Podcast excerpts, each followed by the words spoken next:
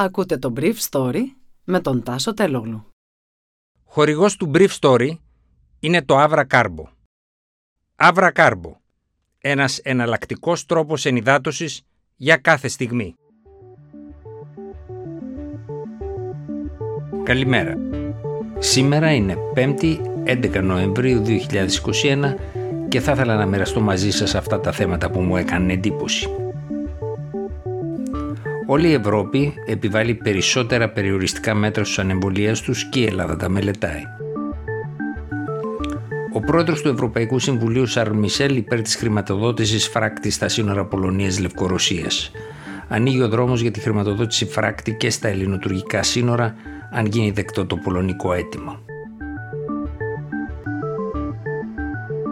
Οι νέοι θάνατοι ασθενών με COVID-19 φτάσαν τους 70 χθες, ενώ από την έναρξη της πανδημίας έχουν καταγραφεί συνολικά σχεδόν 16.500 θάνατοι. Ο αριθμός των ασθενών που νοσηλεύονταν διασωληνωμένοι ήταν 489, με την πλειοψηφία τους σχεδόν 61,6% άνδρες. Από αυτούς το 82,82% είναι ανεμβολίαστοι ή μερικώς εμβολιασμένοι, έχουν κάνει τη μία δόση και 84, δηλαδή το 17,18% είναι πλήρως εμβολιασμένοι. Οι εισαγωγές των νέων ασθενών COVID στα νοσοκομεία της επικράτειας φτάσαν στους 429 με μια ημερήσια μεταβολή της τάξης του 4,38%. Εν τω μεταξύ, η λιγομελής ομάδα των επιδημιολόγων που συμβουλεύει το γραφείο του Πρωθυπουργού μέσω του Υπουργού Άκης Κέρτσου φαίνεται ότι αναζητάει εναγωνίως μέτρα για να ανακοπεί ο ρυθμός αύξησης των εισαγωγών και διασωληνώσεων. Αλλά ο καθηγητής Αριάννης υπολογίζει ότι στις αρχές Δεκεμβρίου οι διασωληνωμένοι θα έχουν φτάσει στους 800 μέχρι τη βόρεια και κεντρική Ελλάδα. Στην ίδια πρόβλεψη γίνεται λόγος για 100-120 θανάτους την ημέρα. Πρόκειται δηλαδή για άλλους 5.000 θανάτους ως το τέλος του χρόνου. Νούμερο απόλυτα συμβατό με τις 100.000 θανάτους που προβλέπει για τη Γερμανία ο Κρίστιαν Ντρόστεν για το κύμα αυτό. Στα νοσοκομεία της χώρας του η κατάσταση επιβαρύνεται δραματικά. Από το περασμένο Σαββατοκύριακο η Πανεπιστημιακή Κλινική του Ντίσσεντορφ δεν δέχεται άλλους ασθενείς με COVID που χρειάζονται διασωλήνωση. Ορισμένοι από αυτούς έγινε προσπάθεια να προωθηθούν στο γειτονικό Άχεν που ούτε και εκείνο ωστόσο τους δέχτηκε. Το πιο δραματικό όμως από όλα τα στοιχεία είναι ότι αυτή τη στιγμή στη Γερμανία υπάρχουν 3.000 κρεβάτια εντατικής λιγότερα από ότι πέρσι. Και αυτό διότι τρεις στις τέσσερις κλινικές δουλεύουν λιγότερες νοσηλευτές και νοσηλεύτρες στις μονάδες εντατικής θεραπείας από ότι το φθινόπωρο του 2020. Η κατάσταση αυτή δεν αφορά μόνο τη Γερμανία αλλά ολόκληρη την Ευρώπη. Και στην Ελλάδα σε πάρα πολλά νοσοκομεία, στις Σέρες, στο Βόλο, στη Θεσσαλονίκη, στην Πάτρα, τα νούμερα του νοσηλευτικού προσωπικού είναι μικρότερα φέτος από ό,τι ήταν πέρσι την ίδια εποχή. Εν τω μεταξύ στη Γαλλία ο πρόεδρος Μακρόν δήλωσε τηλεοπτικό του διάγγελμα ότι όλοι όσοι είναι πάνω από 65 χρονών θα μπορούν από τις 15 Δεκεμβρίου να δικαιολογήσουν το εμβολιαστικό τους διαβατήριο, το πράσινο διαβατήριο με μια αναμνηστική δόση. Διαφορετικά το υγειονομικό πάσο δεν θα συνεχίσει να ισχύει.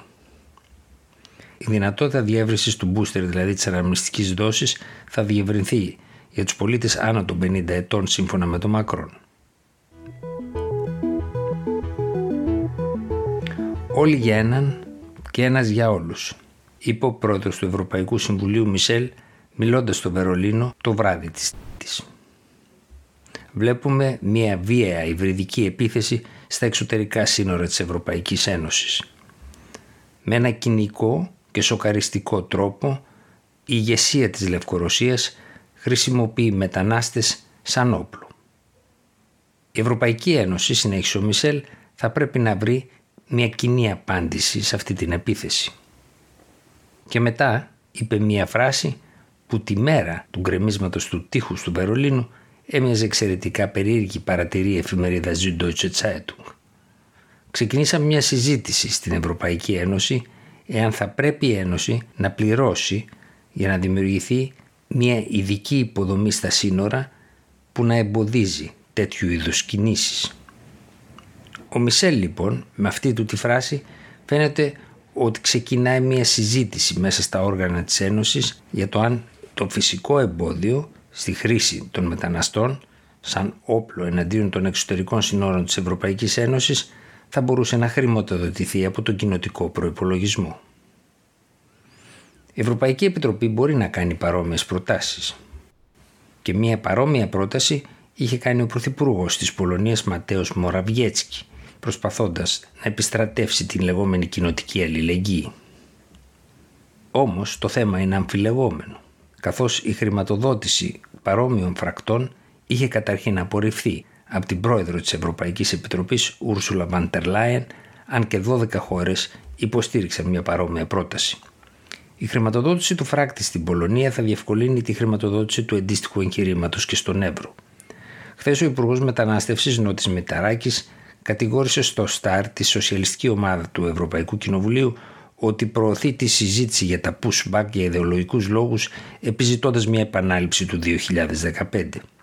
Αλλά για το τι συνέβη εκείνη τη χρόνια μάλλον θα πρέπει να αναζητήσει τις ευθύνες της τάξης του Λαϊκού Κόμματος και στην ακόμα καγκελάριο της Γερμανίας Άγγελα Μέρκελ.